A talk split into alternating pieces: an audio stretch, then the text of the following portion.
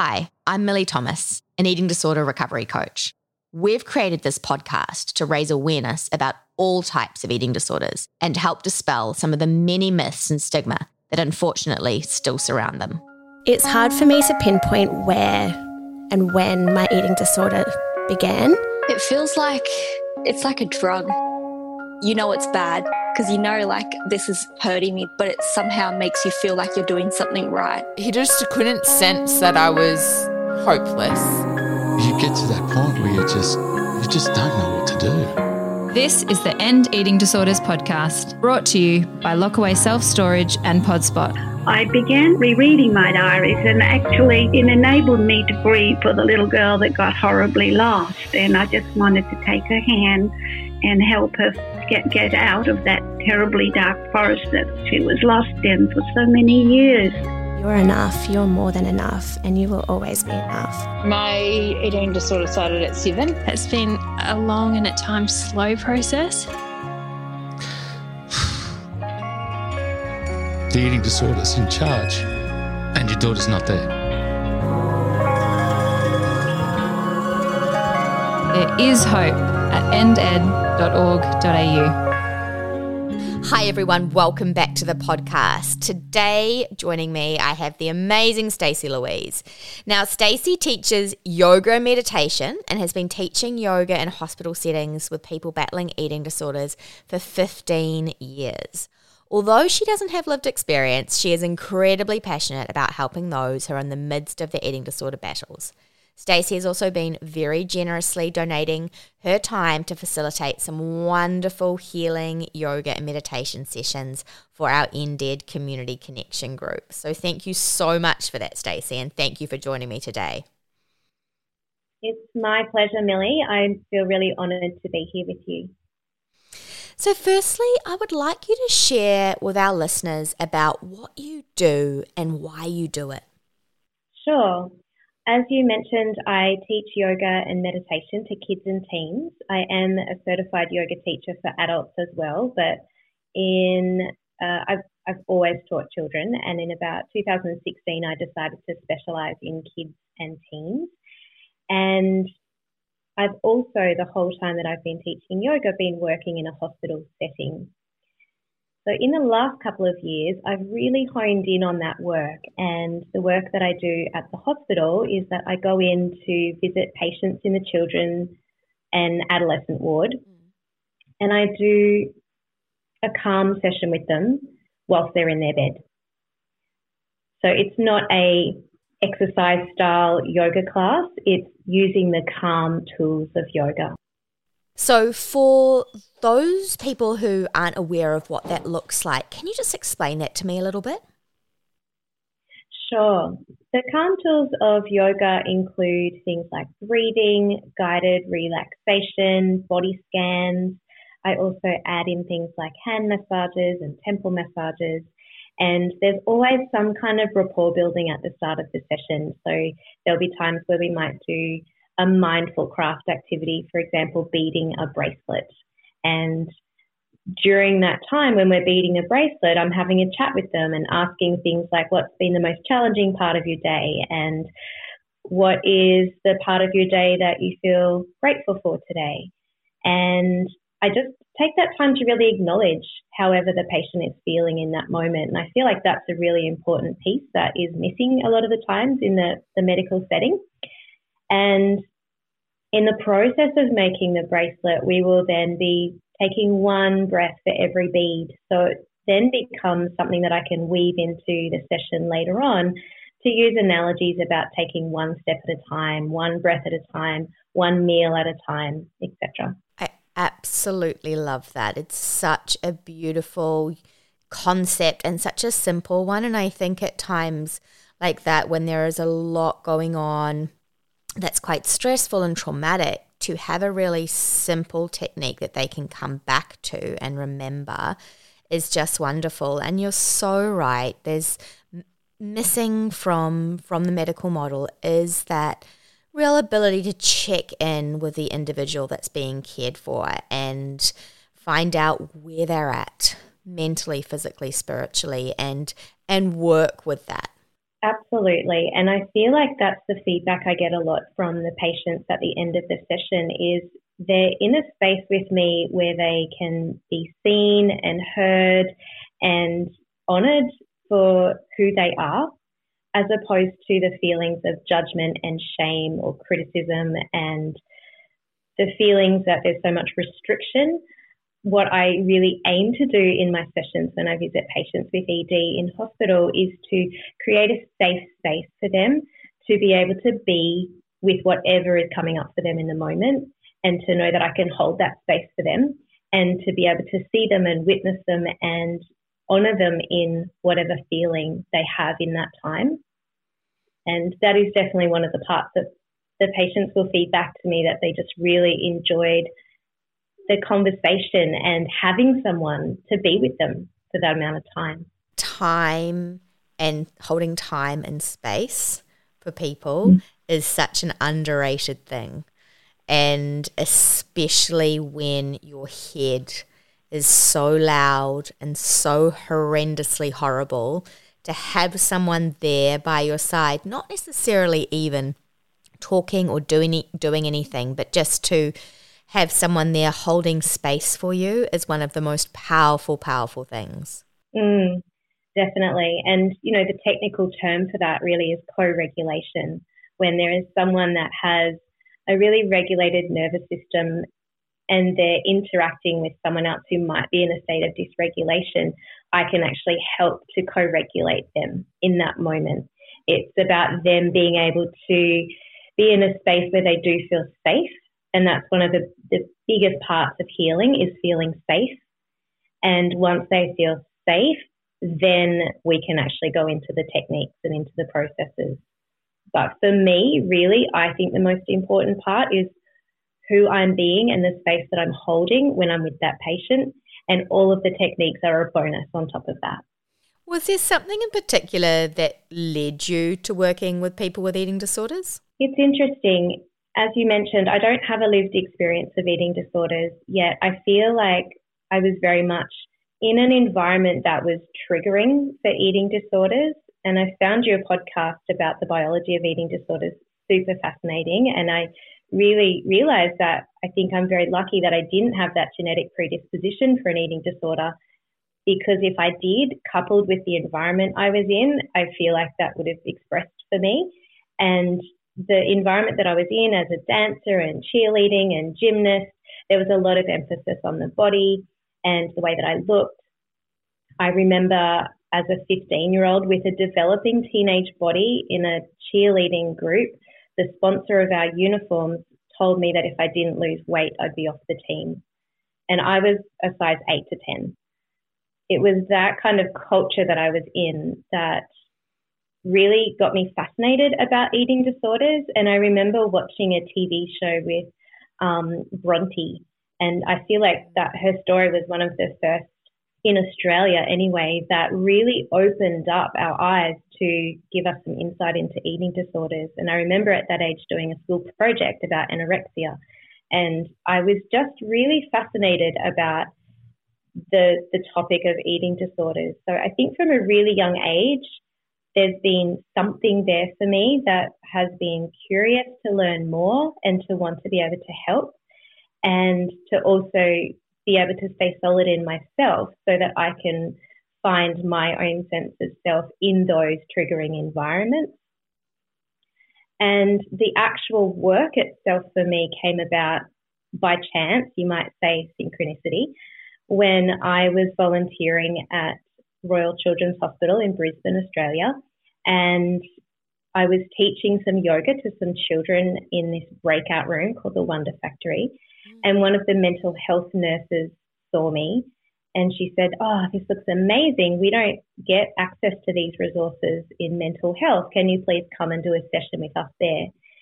And I said, Sure, I'd love to. So I volunteered and taught a yoga session with the children and the teens in mental health.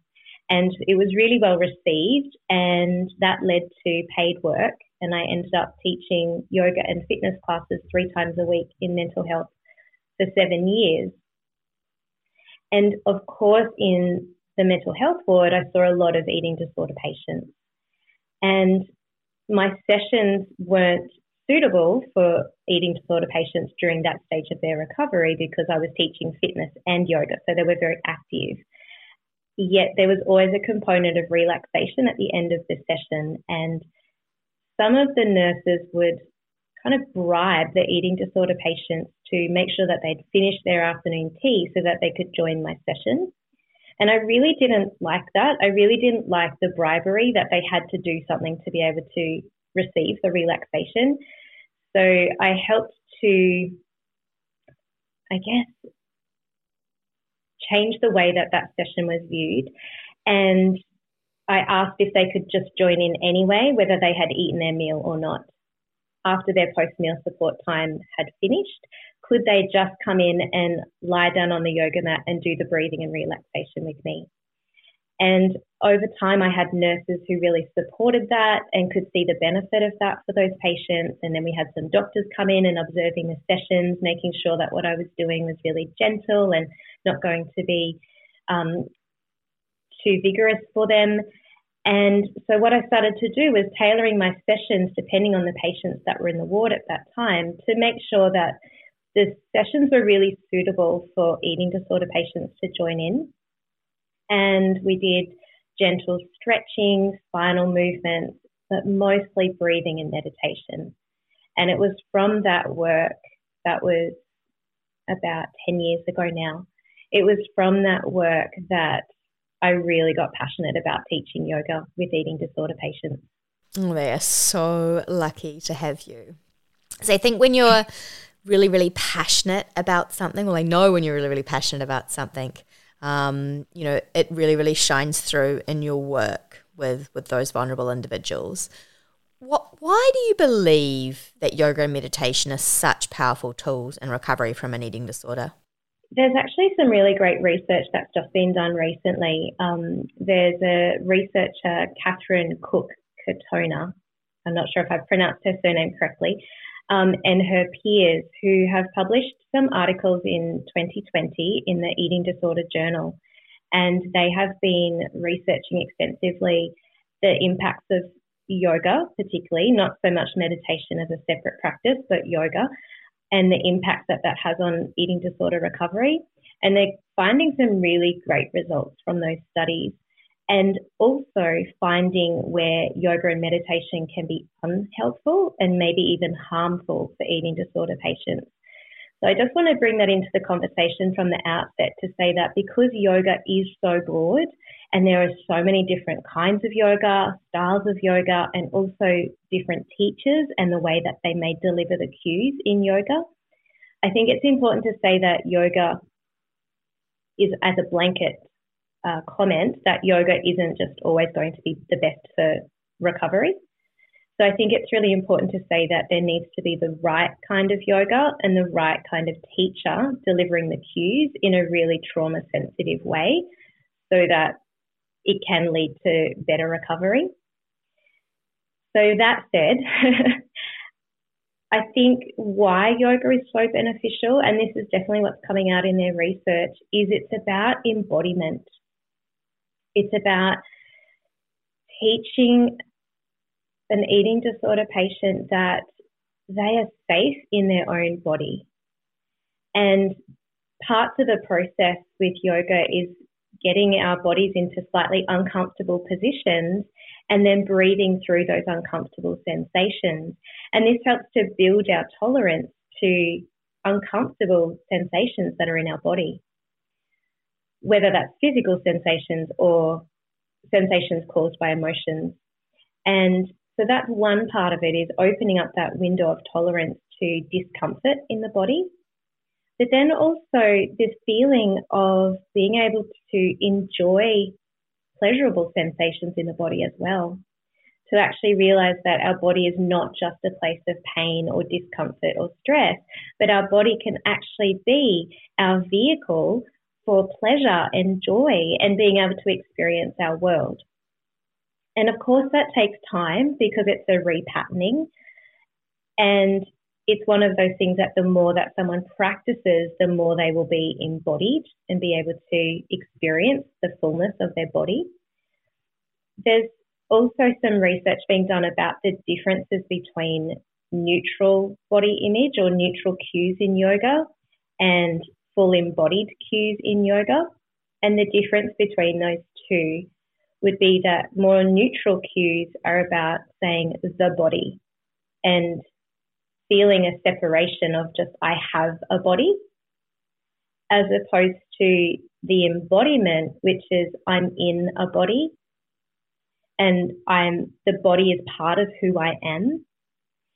And so just having that those two points distinguished again, it comes down to the way that the teacher will cue particular poses or techniques to actually help someone be in their body as opposed to further dissociating from their body. It's such a powerful, powerful thing. Mm. I'm sure you've witnessed some really incredible healing moments as you've been working with clients. Are there any that you could share with our listeners today? I do have so many stories because I've worked literally with hundreds of patients in their most vulnerable stage of treatment, which is that first nutritional resuscitation is the technical term they use in the medical system. Uh, that first phase of treatment, I find that, as I mentioned before, it's that that time when they're so vulnerable and there's so much shame and judgment and also fear as well about what's happening. So I definitely see a lot of change even within one session with patients. When I worked in mental health, I got to see patients over more of a long term and I was with them three times a week. So one of the stories that stands out because I was with this particular patient long term was when I first met her, she was very unwell and she wasn't able to participate in most of the sessions for the first part, but she would always do the breathing and the relaxation at the end of the session. And over time, as she got more well, she was able to do a little bit more each week. And she really came to life at the end of those sessions, the end of her time in that ward. And I remember the last day before she got discharged, she came up to me and her eyes just had so much more life in them. And she said, Thank you so much for these yoga sessions. When I was in here at the start, I had nothing to live for. But I looked forward to your sessions every week, and it gave me a reason to keep going and to keep trying and to keep following the program so that I could keep doing the sessions. And now I love yoga so much, I want to be a yoga teacher. And it was just that moment of realizing how how precious that one thing could be. And for someone, it might be yoga, for someone, it might be something else. But just having one thing that brings them back to life, that says there's a reason for me to keep going, there's a reason for me to get through this hard time. That for me was amazing to hear that. That for this particular young woman, that it was yoga that that helped her see something, see a reason for her to keep going. And I don't know whether she's a yoga teacher. That was about 10 years ago. So I'm always curious. I often wonder about her when I go into a yoga studio. I wonder if that's her. I wonder if she followed through with that. But you know, even if she didn't, what I love about it is it gave her a reason to keep going. Oh, that's just, it warms my heart to hear that. And I think so often it is those really little things that are those reasons to keep going, those little moments of light, those little moments of hope that you know the little, threads that we use to pull ourselves through when we're in the depths of things. And the fact that you can go in there and provide that is just absolutely amazing. Mm. i often have clients who say to me that they can't switch off enough from their eating disorder thoughts to get any benefit from yoga or meditation. What would your advice be to them? Yeah definitely. This comes back to that embodiment piece again because some styles of meditation are about clearing the mind, or at least the perception of meditation is about clearing the mind, emptying the mind, stopping the thoughts. And when we realize that meditation isn't about stopping the thoughts, that we actually have a human brain and it is going to continue thinking and ruminating, that we don't actually need to have that as our goal in meditation. What we're aiming for is to bring our sense of self into the present moment and one of the ways that I do that is working with the five senses. So once we start actually using the body in meditation or in a yoga practice, that's when we step out of the head and we actually start coming into this felt sense that I'm not just my thoughts, I'm not just my head. I'm actually a human spirit, or I'm a spirit inside of a human body. And once we start to tie those pieces together, and the word yoga, meaning union in Sanskrit language, is literally uniting those parts the, the mind or the brain, the thought, the body, and the spirit, the essence of who we are. So, my suggestion for people who have troubles with the, the thinking mind during practices is to maybe try on a different practice. Rather than sitting there just trying to breathe and be still and quiet, look into some more somatic based practices. Things where it might be kind of like Tai Chi movements with the hands, for example, inhaling, raising the arms up, exhaling, palms down towards the ground. Doing that for a few minutes is meditative. Doing a walking meditation, taking really slow steps, one foot at a time, whether that's on the beach or out in nature or just on the floor, but taking all of the attention to the sensation on the foot as it touches the ground. That's a meditation. Doing a guided meditation where someone might be talking you through guided imagery, that can help if people find that their mind is really busy and distracted by thoughts, having someone actually talk them through visualizing a scene, that can be helpful as well. What I think is important is that you find your own preference and what works for you, and to not feel like you've failed at meditation if sitting still and breathing isn't working for you. That's just simply one style of yoga and meditation, but it's not for everyone. And it's in fact not what I would recommend for, for people with eating disorders or intrusive thoughts. What about people who are scared of trying it because they've been disconnected from their soul self for so long and are really apprehensive about going within because of the emotions that it might stir up? Mm, absolutely. And yoga definitely does stir up emotions. I think again, this comes back to making sure that you're in a class with a teacher who does have some uh, training or awareness around trauma and sensitivity so that there are a variety of cues to help focus that person. So sometimes it might be on the placement of your foot or your hand on the yoga mat. And for others, it might be about noticing the sensation while you're in the pose. I think having a variety of what I call anchor points in the practice is important. So if going inwards is too confronting for someone, then they can focus on the sensation against their skin, for example. So when it comes to going within, I like to focus on working from the outside and gradually going in.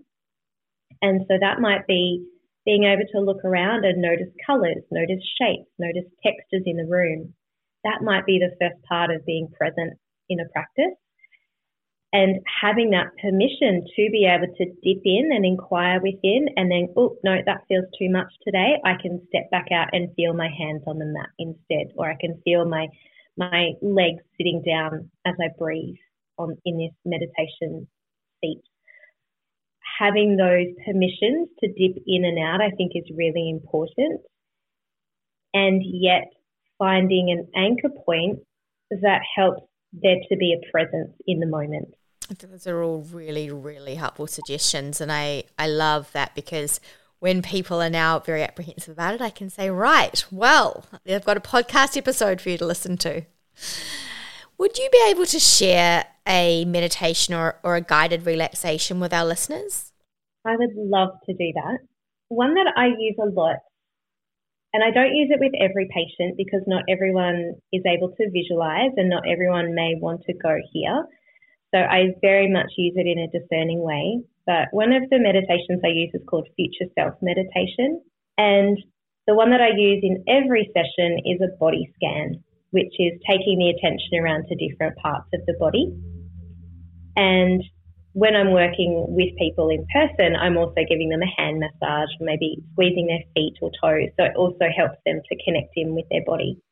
So what I'd love to offer is just a short body scan so that your listeners can experience that. And then I'll go into the future self meditation with the permission that if people are feeling uncomfortable in that, they can come back to feeling the sensation in their body, the feelings against their skin, and just coming back to noticing their breath. So if they don't want to follow me into that second part, they don't need to. They can come back and just keep focusing on their breathing. Amazing. Thank you. You're welcome. So, obviously, if you're driving a vehicle while listening to this, this is not ideal. Skip over this part because I often listen to your podcast when I'm driving. I've listened to every podcast, and I know that if this came on when I'm driving, it would be really important to make sure that I pause and save it for another time. So, just make sure that you're in a safe position to be able to do this and find a position that's comfortable for your body. It doesn't have to be sitting up, it doesn't have to be lying down.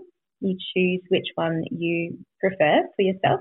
You could use things to support your body. So, you, if you're sitting up, you might lean back against a chair or against a wall. If you're lying down, you might put something underneath your knees to support your lower back. And you can consciously choose where you'd like to put your hands. When your palms are facing down, either touching somewhere against your body or on the floor, that can create a really grounding feeling. And when your palms are facing up towards the sky, that can create an open and receptive feeling, often a feeling of inviting new energy in. So just take a moment to play around with the position of the hands, palms down or palms up, and know that at any time you can switch that as well throughout this guided meditation. But make it a conscious choice. And now start to notice different sounds that you can hear around the room. Some of the sounds will be really obvious. And some of the sounds will be more subtle and will require you to listen more carefully.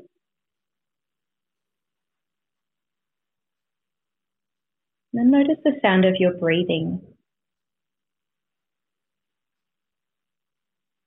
And see if you can increase the sound of your breath just a little.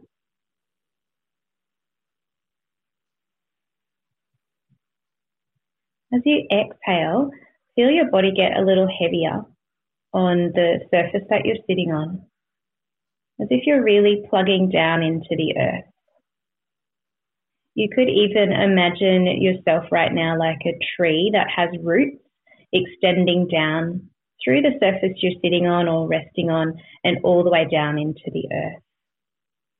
And as you exhale, feel yourself plant down a little deeper, getting really grounded here.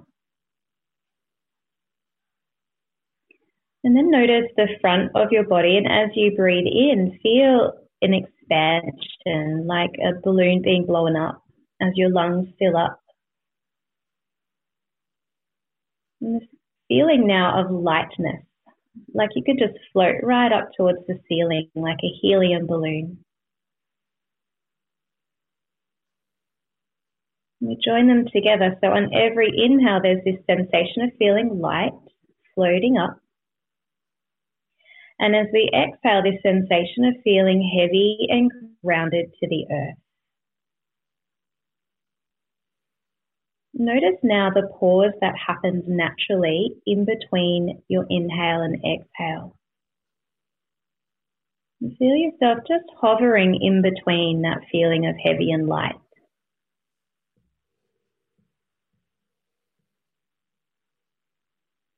And throughout the rest of the meditation, you can always return to this. If this feels really calming and soothing for you, you can always come back to here, noticing the rise and fall, the feeling of lightness and heaviness with every breath. Take your attention now into your face and notice your tongue inside of your mouth and see if you can broaden your tongue in your mouth and maybe even just create a little gap between your back teeth feel if that has loosened your jaw or maybe helped your throat relax in some way.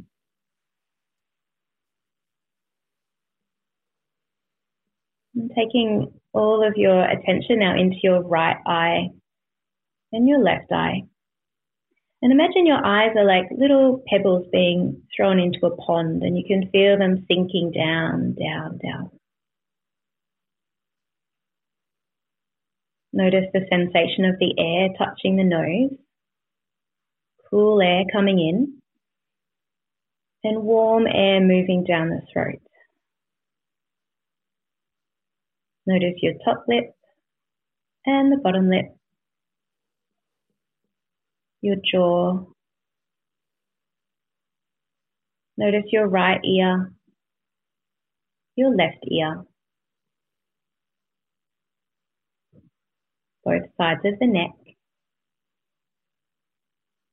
the throat, and now feel the whole face. Breathing in, feel the whole face. And as you breathe out, feel your whole face more relaxed.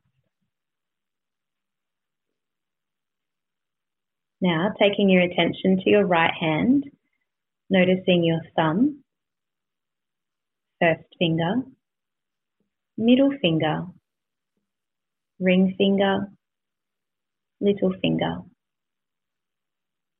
Notice the palm of your hand, the back of your hand, your right wrist, forearm, elbow, upper arm, and shoulder. Take a long, slow breath in and out. Feel your whole right arm and hand. Now feel the right side of your chest, the right rib cage, the right side of your waist, your right hip and thigh, your right knee, lower leg, ankle, and foot. Feel the big toe, second toe, third toe, fourth toe, and little toe. Feel the whole foot and the whole leg. Take a long, slow breath in and out. Feel the whole right side of your body. Notice if the right side of your body feels any different to the left side of your body right now. It's okay if it doesn't, but notice that too.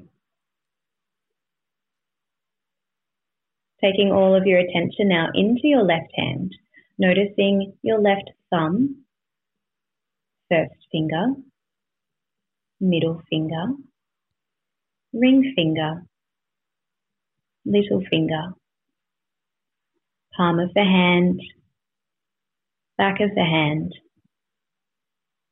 your left wrist, forearm, elbow, upper arm, and shoulder.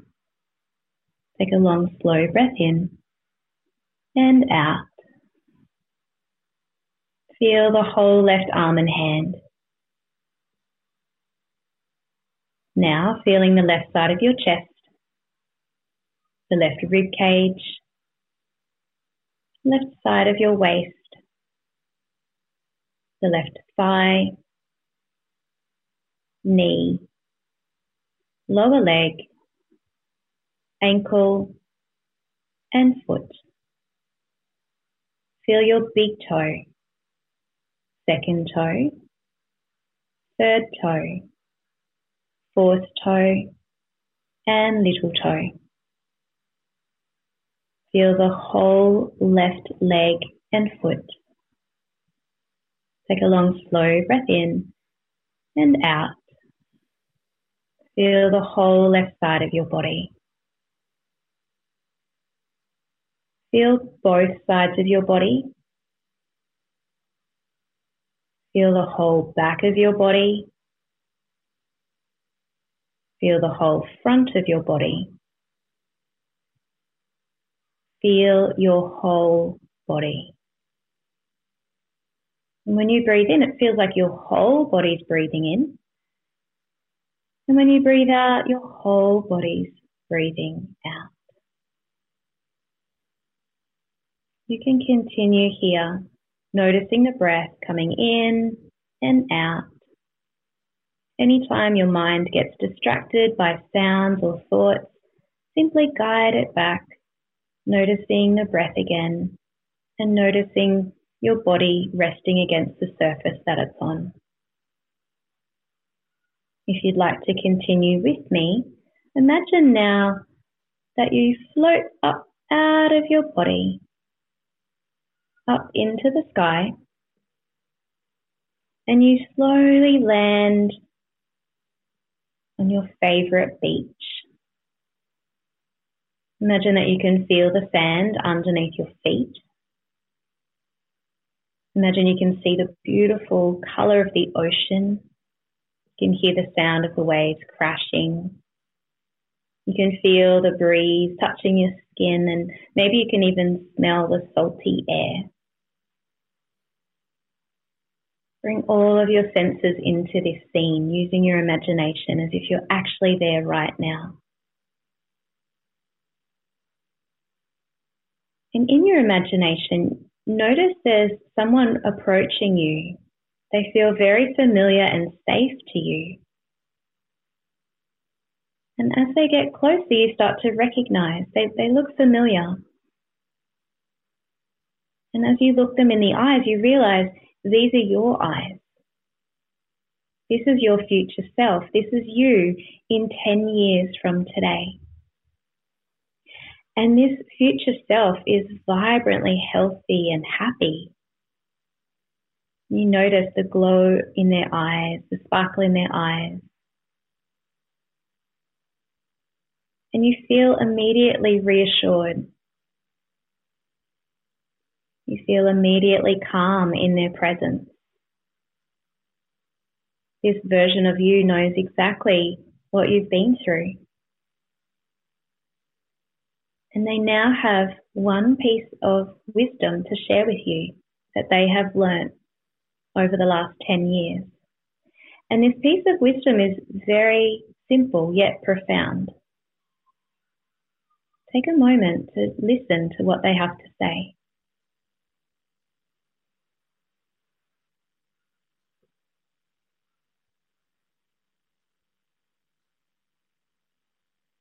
Allowing those words of wisdom to land in your body,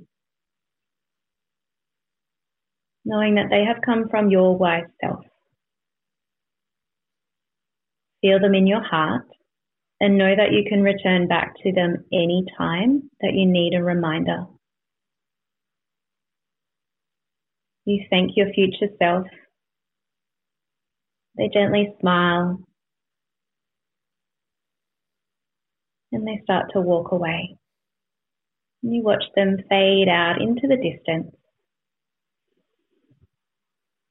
You can take a slow breath here. And know that you can come back to this safe place anytime. But for now, it's time to return back to the present moment. Feel yourself floating back up into the sky and landing back down into this body, feeling like your spirit is sliding into a bed with freshly cleaned sheets and a nice snuggly blanket. Feel yourself returning back in now to this body in this moment. Take another breath as you feel yourself land. And then, as you're ready Make little movements with your fingers and your toes to send some blood back down into your hands and feet. If you are asleep and you'd like to stay asleep, you can stay asleep. But if you are ready to wake up, just with your next few breaths, see if you can slowly blink your eyes open a little, allow some light back in. And as you exhale, you'll close the eyes. And do that a few more times, slowly, slowly waking up gently.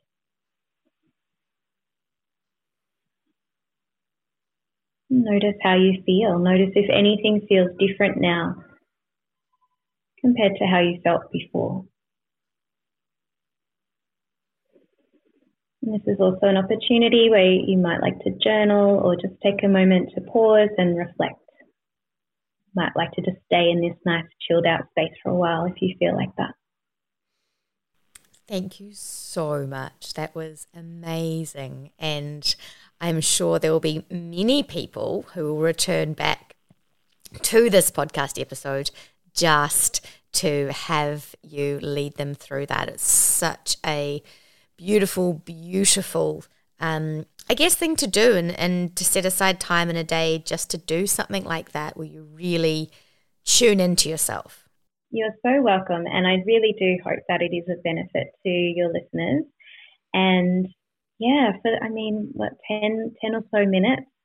Imagine if that was part of your daily practice, how those moments can change over time. You know, small steps many times is one of my favorite phrases. It's like, imagine if you just did a little bit of that every single day, that this sense of embodiment would start to build this sense of mind, body, spirit coming together as one would really start to build the more that you have those kind of times to practice.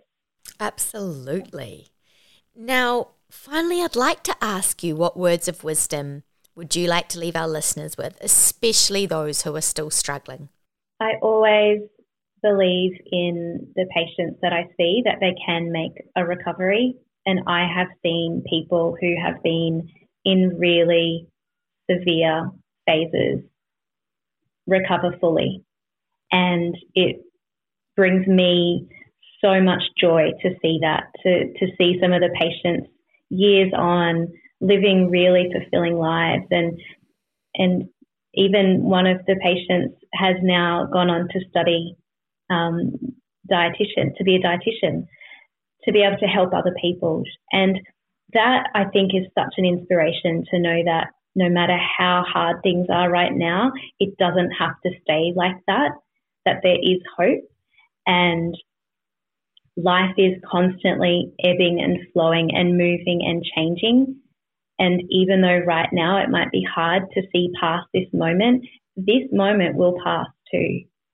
And to take one step at a time. And if that just means getting through the next meal, amazing. Just focus on that. Getting through the next breath, focus on that. So one step at a time, small steps many times, and a full recovery is absolutely available to you. And keep the hope keep that flame of hope burning really bright.